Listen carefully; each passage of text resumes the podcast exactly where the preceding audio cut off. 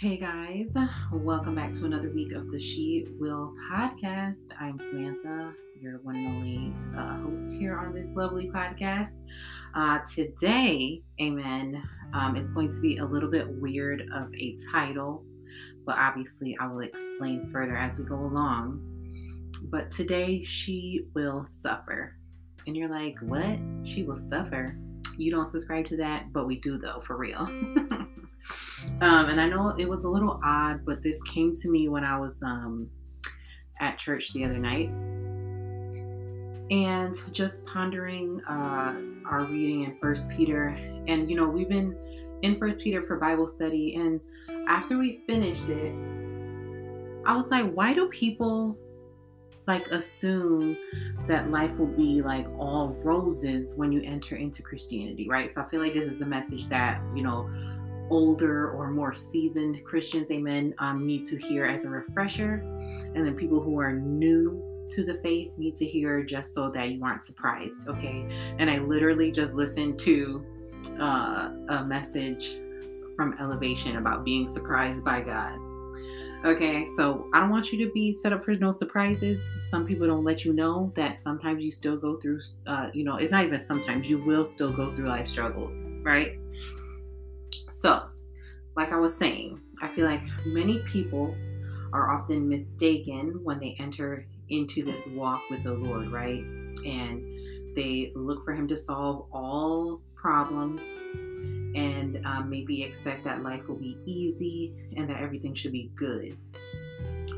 But for those who have been in this game, right, for a long time, got skin in the game, okay, they're not new to this, they're true to this, they've been there, done that. What is it? And got the t-shirt, girl. Now I'm just talking. Um, for those people who have been here, okay, and have stood the test of time and weathered the storm, they know that is not the case, right? So in fact, some people even say, and I have said this to other people, like the more realistic way to look at things is to expect there to be a bigger target on your back, right? Because now the enemy has a reason to worry about you. So when you were in the world and you know living your life of sin, I almost slipped into a song, y'all. When you were in the world and living your life of sin, he doesn't have to worry about you because you're doing his work, right? But now you have um, accepted the Lord as your, you know, Savior, um, your Redeemer, and now you set out to do work for Him, whatever He has instructed you to do, right? So now the devil has to win, worry about you and has to basically try and win you back, right? Um, so now the target is bigger on your back. Now it's going to seem like he's coming for you even harder. Now there's going to seem like things pop up out of nowhere that you never had to deal with before. And it's just to throw you off your course and to throw you off from God, right? So that happens when you turn to God and you repent, right? So there will be things thrown up, like I said, to try and stop you from completing what the Lord has assigned you to do and the assignment on your life, the original assignment that was intended when you stepped out of your mom's body. You know what I'm saying? um, so the target is just bigger, right?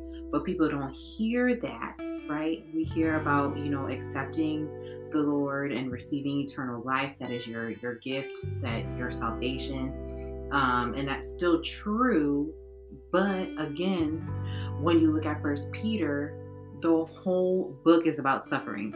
And even like going through the New Testament, there are like little splotches of like, um, you know, chapters that speak on suffering, but I feel like none more than First Peter, where the whole thing is about Christian suffering, right? So, um, the whole thing is about Christian suffering, and it says that the Christian will, in fact, suffer because we are followers of God, right? So that's what I just said. When you choose to follow God, then you begin to suffer, and maybe even more so, right? But hold on, let me look at my notes, y'all.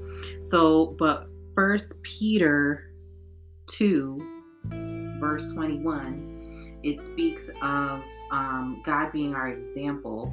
So, not just for the good things that He has done, but for also the bad that that he went through, right?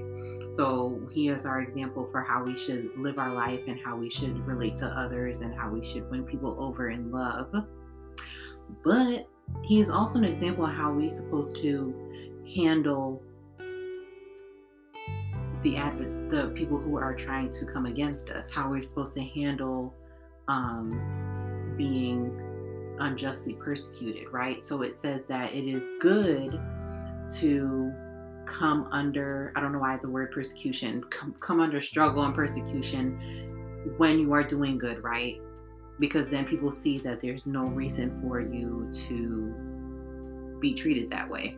But if you come under persecution and are judged because you're doing wrong, then obviously that is the natural occurrence, amen, of you doing wrong, is for you to be persecuted.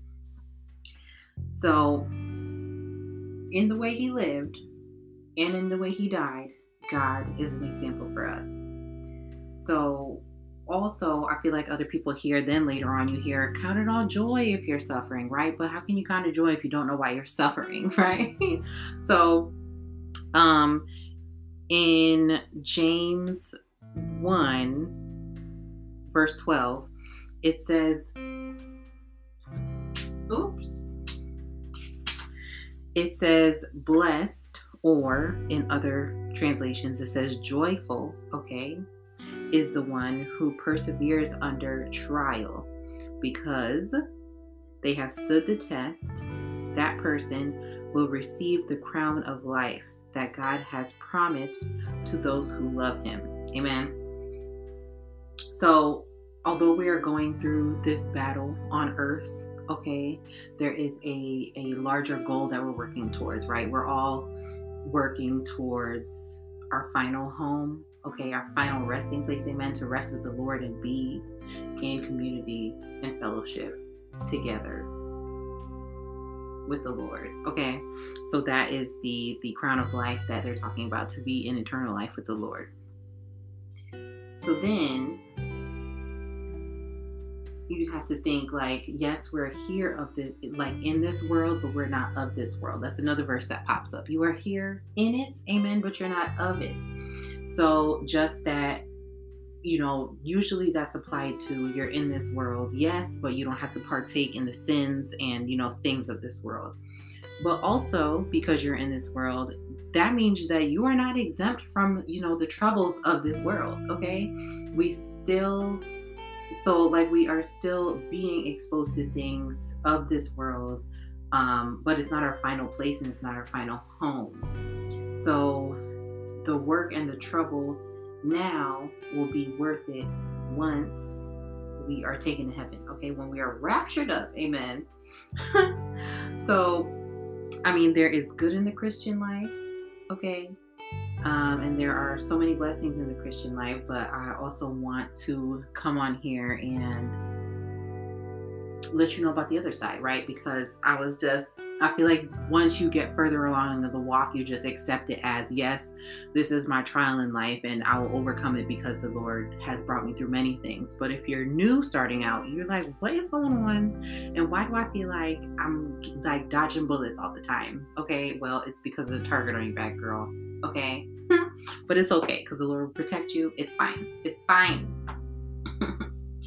um, so, guys, like I said, just because there are many blessings and there's a good the 99.999% of Christianity is great. Um, you know, that doesn't mean that troubles will not come because that's just the natural order of things. So God will always supply our needs in every season, okay? And if you know you are doing good in a season or if you're doing bad in a season, He will always supply what you need. So don't make the bad times, you know, throw you off course, right? And, you know, make the enemy's job even easier, right? So you could come under attack, right? Spiritual attack, and then just give up right there at the starting line. That's a possibility but that means that you weren't rooted in God. So make sure that you're deeply rooted in God, rooted in the Word, rooted in fellowship. Um, have some scriptures, you know, built up in your heart so that when you do come against those hard times, you are armed, okay, with the word. Okay, yes, amen. um, so, like I said, be rooted in God and continue on the path. And my last scripture that I wanted to share was Second Corinthians 4 um, 16 through 18, where it just says, um, momentary troubles are achieving for us eternal glory that outweighs them all, right? So, and everything is momentary, right? This whole life is just but a vapor in the Lord's eyes, okay? Although we are living through it every day, it's not that much time to Him. So, this is a momentary time and your troubles are momentary troubles that will pass, right? Anything that you have gone through, big or small, they have had an expiration date and you're still standing right now listening to this podcast or sitting, okay? So that is more evidence, right, that you have been able to overcome a lot in your life already. So that means that it will happen again. Continue to have faith in the Lord and remain rooted in Him. And remember, just because you accept the Lord does not mean that you won't face any troubles, but at least you will have somebody fighting those battles for you. Okay? Okay. That's it for today's episode, y'all. Um, don't forget to go over, you know, to um, withinher.me. Okay, that's my website. Check it out. There are devotionals there every Monday. And um, I'll see you next week. Bye.